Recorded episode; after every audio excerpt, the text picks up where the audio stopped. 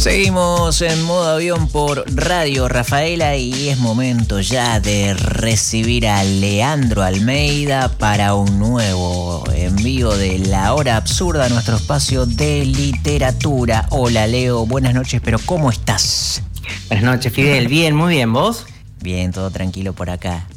Bueno, me alegro mucho. Hoy tenemos, atención, la conclusión de la serie Todos los libros, el libro. Recapitulemos. Retomemos el hilo. ¿De qué se trataba esta serie? La serie contó con cuatro capítulos. Eh, primero leímos El libro de los abrazos de Eduardo Gariano. Después El libro del fantasma de mm, Dolina. La semana pasada eh, leímos el tomo 1, bueno, obviamente algunos fragmentos de, o textos del tomo 1 de El Círculo de los Mentirosos, un libro de Jean-Claude Carrier. Eh, y esta semana continuamos con el tomo 2. Todos los libros del libro eh, es una búsqueda por esos libros que intentan tener en un solo tomo las historias del universo del mundo mundial. Eh, ahí debería estar todo. Si querés tener todo en un solo libro, ahí está. ¿Y sabés dónde más está? ¿Dónde está la historia del universo? O, por lo menos del microuniverso en el que nos movemos. Eh, en algo que, que, terminamos como no queriendo mucho, que es el diccionario. Em, y que Eventualmente en la escuela lo agarramos, ahora ya no sé si se agarra más eh, y suele haber alguna en la casa. Eh, y la verdad es que encontrar las definiciones de las palabras nos da cierto rigor de verdad, aunque después Nietzsche dirá que, dirá que también hay algo de mentira en eso. Eh, el texto que vamos a, compartir hoy es del El Círculo de los Mentirosos de Jean-Claude Carrier, del el segundo Círculo de los Mentirosos. Es el comerciante de palabras y trata de un tipo que, es, eh, que, vendía palabras eh, durante, durante siglos, vendió palabras. Obviamente deben haber sido varios tipos y obviamente es una historia.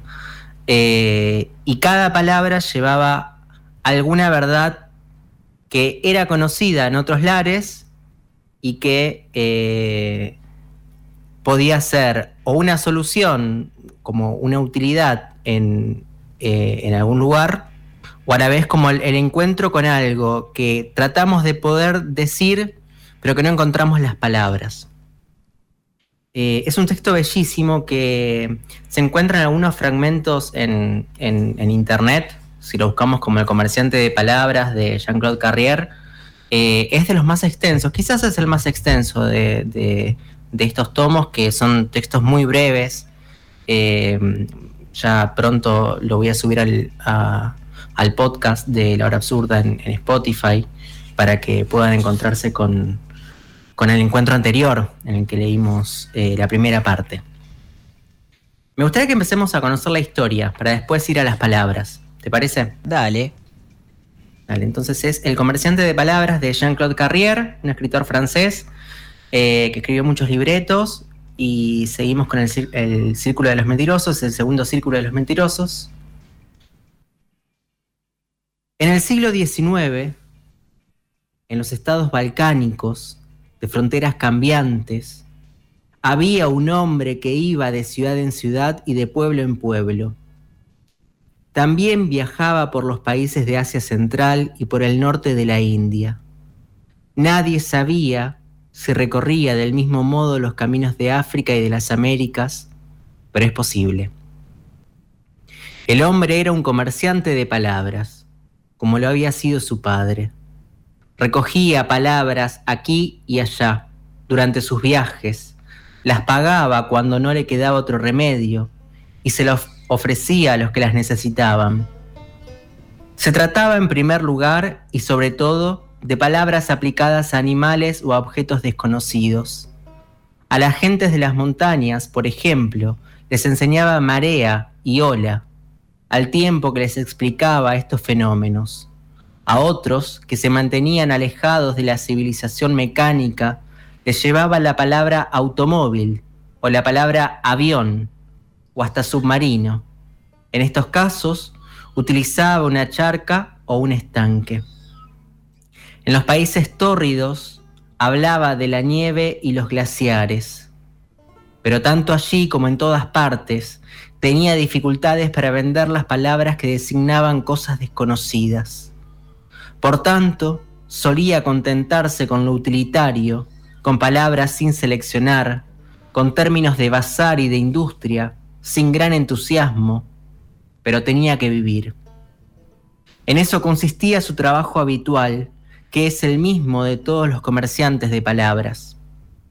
Si este hombre llegó a ser casi célebre en vida, al menos entre los amantes del vocabulario y del lenguaje, es porque ponía en su trabajo una atención, casi podría decirse una pasión, rara. Y así, a las denominaciones comunes añadía, por iniciativa propia, palabras que se aplicaban a las emociones, a los sentimientos, a los recovecos del pensamiento, a los estados de espíritu sutiles y peculiares. Estas palabras procedían de todos los países de la tierra, de tal manera que los pueblos que se nutrían de sus aportaciones se expresaban a veces en una lengua que brillaba como un mosaico universal. Ese es el comienzo del comerciante de palabras y ahí, en los comienzos de su trabajo, las palabras que vendía eran las que la gente necesitaba para, para andar. Era el siglo XIX, eh, el siglo en el que las revoluciones eh, que, hicieron del, del, momento más alto de la modernidad estaban ahí a flor de piel. Em, pero ya pronto después empezó a vender otras palabras y mm, voy un toque a Nietzsche en un texto que, voy a comentar muy brevemente, tampoco vamos a hablar tanto de Nietzsche, pero como para eh, ponerle ahí una cuota de de, cuestionamiento a este romanticismo que tenemos o que podemos encontrar cuando nos enamoramos mucho de algunas palabras y que es en, definitiva el centro de, este texto. Eh, y entonces eh, en este texto que se llama sobre verdad y mentira en sentido extramoral, algo muy cortito, dice que el intelecto, como un medio para la conservación del individuo, desarrolla sus fuerzas primordiales en la ficción. Leo esto ahora, aunque después voy a seguir con Nietzsche, porque eh, acá, en el comienzo de, esta historia, hay también algo cerca del bolazo que hablábamos de, Dolina, ¿no? Porque obviamente, eh, no sé si esta historia la, habrá recolectado Carrier eh, como recolectó otras de gente que, que la andaba contando me da la sensación de que esta historia la armó para hablar de las palabras y la, construyó él. Em, sobre todo porque hay varias imprecisiones que lo llevan hasta, hasta muy cercana a la, publicación de este libro, que es del 2008. Em, y habla de la ficción y las palabras como ficción y no como verdad. Ahí cuando pensamos que las palabras eh, nos permiten decir precisamente algo, lo que nos dice Nietzsche es que eso no es más que una mentira. Vamos a algunas palabras de estas que comerciaba el, este personaje que rescata Carrier. En un viaje a Portugal había recogido la famosa saudade, que también se siente en Brasil, una tristeza en forma de falta, de ausencia, por algo que teníamos y que ya no tenemos del centro de Europa, más precisamente de Austria, y mucho antes de que la palabra conociera la fortuna de, la que goza hoy en día, se llevó la palabra kitsch, ese nombre adjetivo irreemplazable que tan bien dice lo que dice y que ninguna otra palabra es capaz de decir.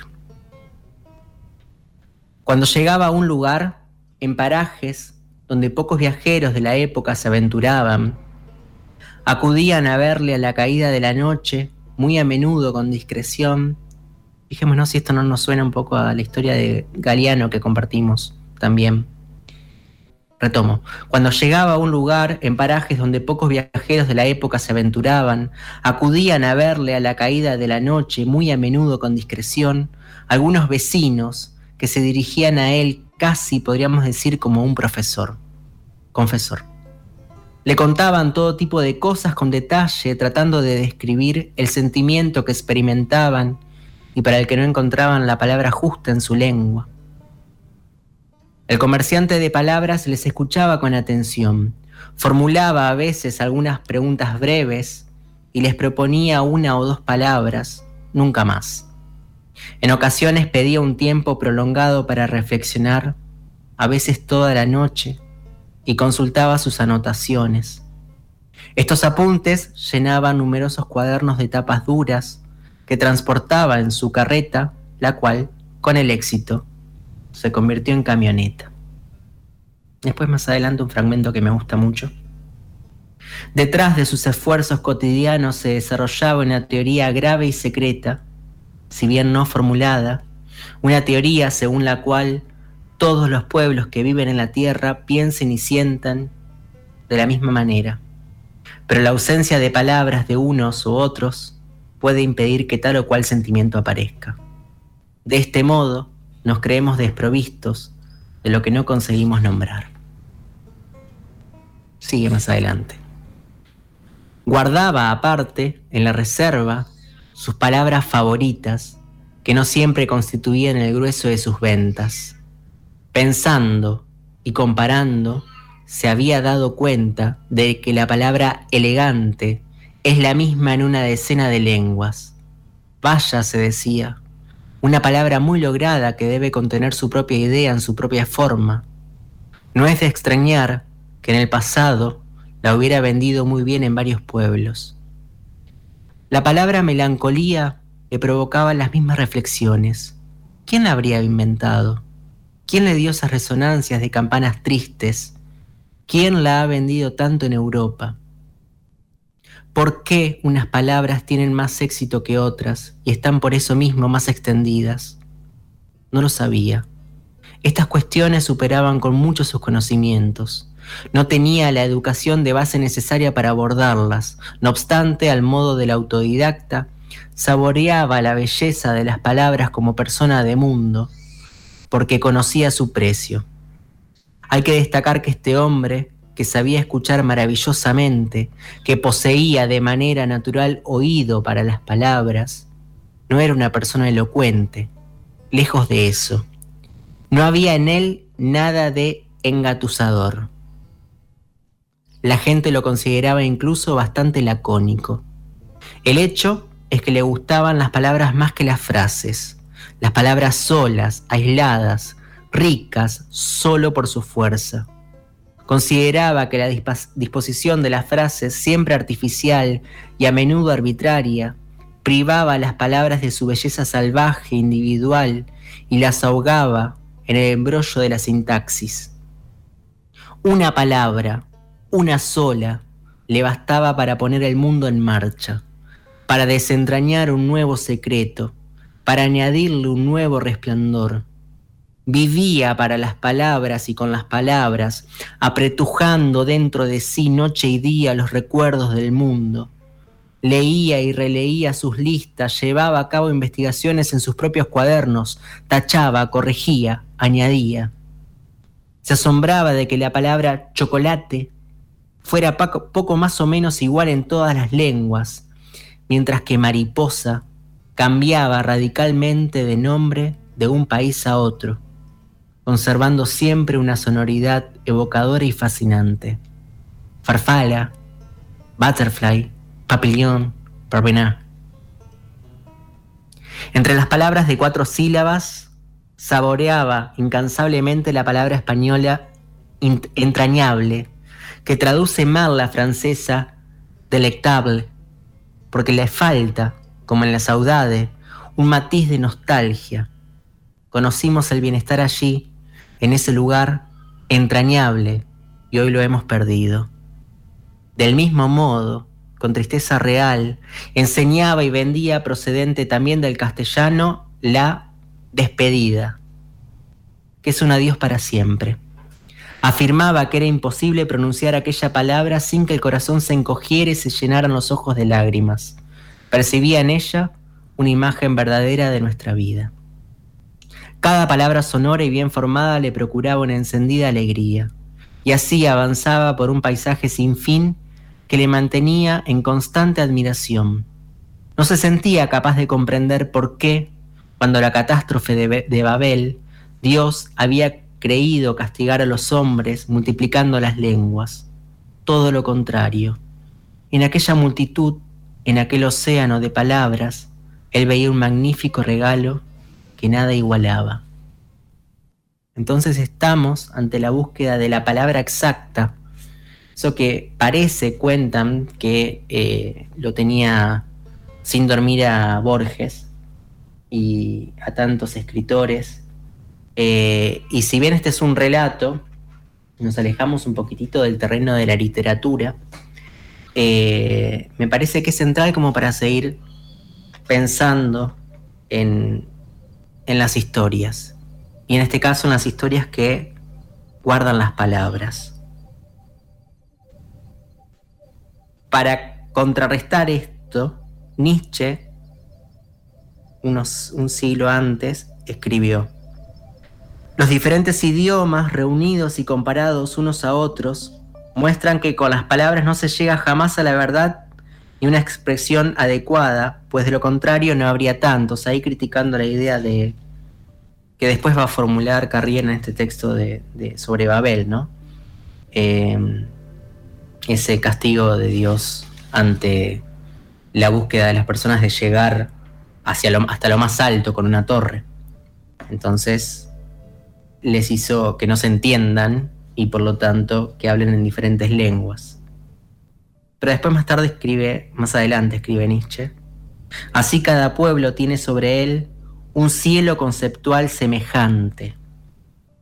Qué lindo, un cielo conceptual semejante, matemáticamente dividido, y en esas circunstancias se entiende entonces, como exigencia de la verdad, que todo Dios conceptual ha de buscarse solamente en su propia esfera.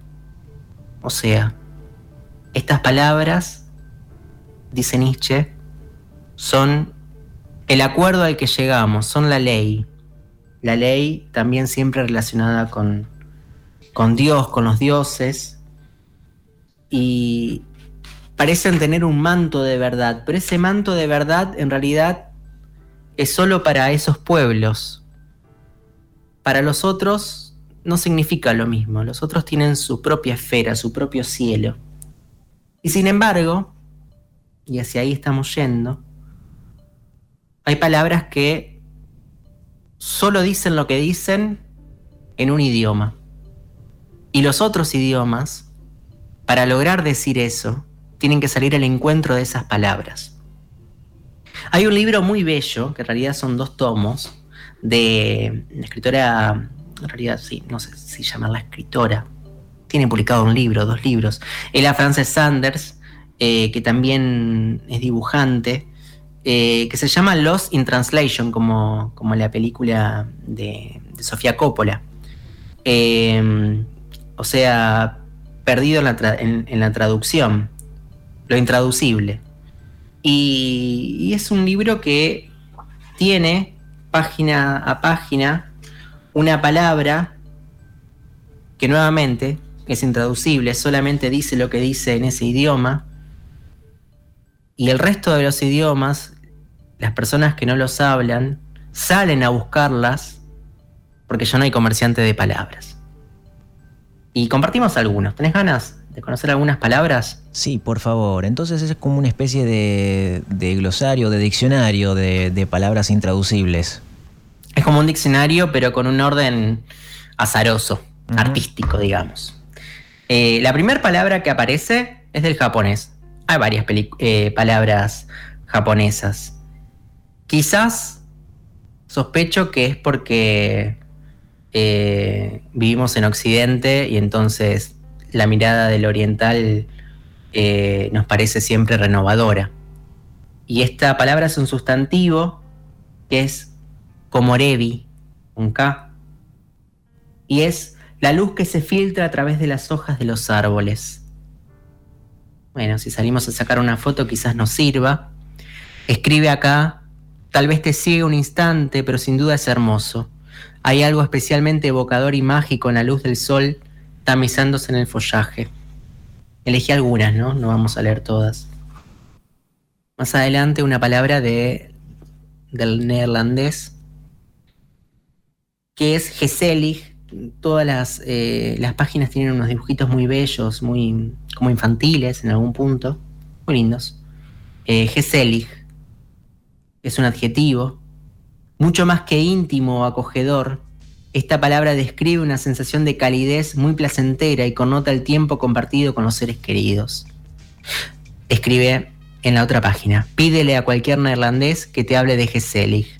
Es una seña de identidad de su cariñosa y hospitalaria cultura y abarca todas esas cosas que generan una reconfortable calidez en tu interior. La familia, las buenas conversaciones o los abrazos. Una palabra más. Esta la vamos a guardar para el final. Más adelante. Una que nos puede servir muchísimo. A ver. Viene de Gidis, que a ver si nunca les pasa esto. Eh, estas conversaciones que uno tiene con uno mismo. Eh, la palabra es un sustantivo, es trepverter, trepverter, y es la frase o respuesta ingeniosa que se te ocurre cuando ya es demasiado tarde para usarla. Ah. Literalmente, palabras de escaleras. es tan frustrante, frustrante que las mejores frases te vengan a la cabeza cuando te has alejado. Como siempre, parece que estoy leyendo el horóscopo. Como siempre, esas réplicas sarcásticas y mordaces, tan divertidas, llegan solo cuando has dado la vuelta a la esquina o has bajado las escaleras. Demasiado tarde si sos eh, del signo Trepverter, ya sabes lo que te toca. Trepverter. Bueno, esto prácticamente parece un chiste de Dolina. Este, en Yiddish, decir eh, la palabra que no se me ocurrió antes y subir una escalera se dice Trepverter. Trepverter, exactamente. Sí, sí, siempre estamos por ahí. Nada más, muy cortita, del sueco. Un verbo, un verbo. Veníamos con sustantivos y adjetivos. Pero esta es una acción. Fica, con K, fica reunirse en torno a un café y algo dulce para darse un respiro de la rutina y charlar durante horas. Me parece que elegí esta palabra porque quizás es un, deseo, ¿no? En estos momentos. Quien pudiera. Quien pudiera. La combinación de café y conversación es maravillosa y a menudo motiva inspirados intercambios. Sí, no, realmente que esto, esta parte no me gusta tanto. Ideas brillantes y genialidad colectiva inducida por la cafeína. Por eso no es tan sorprendente que esta práctica sea una institución social. De media, los suecos consumen casi el doble de café per cápita que el resto de los miembros de la Unión Europea. Recordemos para esta palabra y para la siguiente que eh, Ella Frances Sanders es eh, británica. Y la última, y por esto lo, decía, eh, es una palabra de nuestras tierras, en realidad del sur, del idioma yamana, es un sustantivo, y la conocemos bastante, aunque no la podríamos decir. Yo tampoco la voy a poder leer. Eh, es muy larga. Dividila en dos. Mamila Pinata Pai. Es mamil con una H entre la I y la L. A Pinata Pai. Mamila Pinata Pai. Es hermosa, suena bellísimo. Es el entendimiento silencioso entre dos personas que están pensando, deseando lo mismo pero ninguna se atreve a expresarlo. Mm. Es un tipo de mirada, en realidad un intercambio de miradas. Esta palabra tan difícil de deletrear expresa a la perfección la naturaleza complicada e inexplicable de un momento cargado de silencio. El yamana es una lengua indígena que se hablaba en el distante archipiélago de Tierra del Fuego, mira cómo lo describe, ¿no? Archipiélago de Tierra del Fuego, situado en el confín más austral del continente americano. Y guardé una palabrita más para, el final de, la lectura de Los in Translation del tomo 1. El tomo 2 no lo tengo, que es Los in Translation Again. Y es la palabra sundoku, que me representa completamente, que, que es comprar un libro, no leerlo y dejarlo apilado sobre otros libros no leídos. Entonces puede ser un, es un sustantivo y es del japonés, y puede ser un sundoku, una palabra sola, un, libro solo o una pila enorme de libros como la que tengo acá al lado que no se ve porque estamos en radio. y ya no está más Bernardino. Em, vamos a terminar con, el comerciante de palabras. Lo voy a buscar. Eh, Volvemos a ¿qué pasó? ¿Qué pasó con esto? ¿Por qué ahora encontramos palabras solamente en los cartelitos de vez en cuando? Hacia comienzos de los años 60, poco a poco, percibió una disminución de la curiosidad de los pueblos que visitaba, como si tuvieran menos necesidad de palabras o al menos de palabras nuevas, de palabras llegadas de otros lugares. Al principio creyó que aquel desinterés, que se traducía en un descenso de sus cifras de negocio, sería pasajero. Se engañaba. En esos años notó que la palabra parking se difundía a gran velocidad por todo el planeta y que la mayor parte de la gente parecía comprender su significado. Lo mismo sucedía con la palabra shopping y la palabra compuesta weekend. weekend. Como todas estas palabras conquistadoras procedían de la lengua inglesa, se dijo asimismo que el vocabulario de los vencedores también marcaba sus conquistas. Sin embargo, veía que a la lengua de otros vencedores, la lengua rusa, le costaba imponer sus propias palabras, como Koljos y Soyuz. El socialismo soviético no conseguía vender sus palabras al resto del mundo, lo que sin duda iba a precipitar su pérdida. Esa oración la tengo marcada. El socialismo soviético no conseguía vender sus palabras al resto del mundo, lo que sin duda iba a precipitar su pérdida. El comerciante pensó que por debajo de aquel fenómeno había razones políticas y económicas que se le escapaban, tal vez hasta modelos de vida, porque nosotros hablamos la lengua de los que nos gustaría imitar. Constant Constataba espantado que la mayoría de los habitantes de la Tierra, en lugar de decir en sus diferentes lenguas estoy de acuerdo, se contentaban con un lacónico ok. Se invitaban a beber un drink, llevaban jeans y t-shirts, tragaban a toda prisa fast food y así sucesivamente. Descubrió en esa época, porque durante sus viajes leía, una frase de Jorge Luis Borges, que decía que para los hombres de su generación, no hablar francés era casi un signo de analfabetismo y que se había pasado del francés al inglés y del inglés a la ignorancia. Percibía que la atmósfera del mundo se modificaba peligrosamente y lo notaba en su propio oficio. No le quedaba más remedio que rendirse a la decepcionante evidencia. Desaparecían palabras todos los días y sin duda para siempre tragadas por el abismo oscuro del olvido que constituye el infierno del lenguaje, y al que nuestra pereza le abre las puertas de par en par. Sí, cada vez había menos palabras en el mundo, a pesar, o quizá a causa, del enorme incremento de la población global que no parecía tener límites visibles.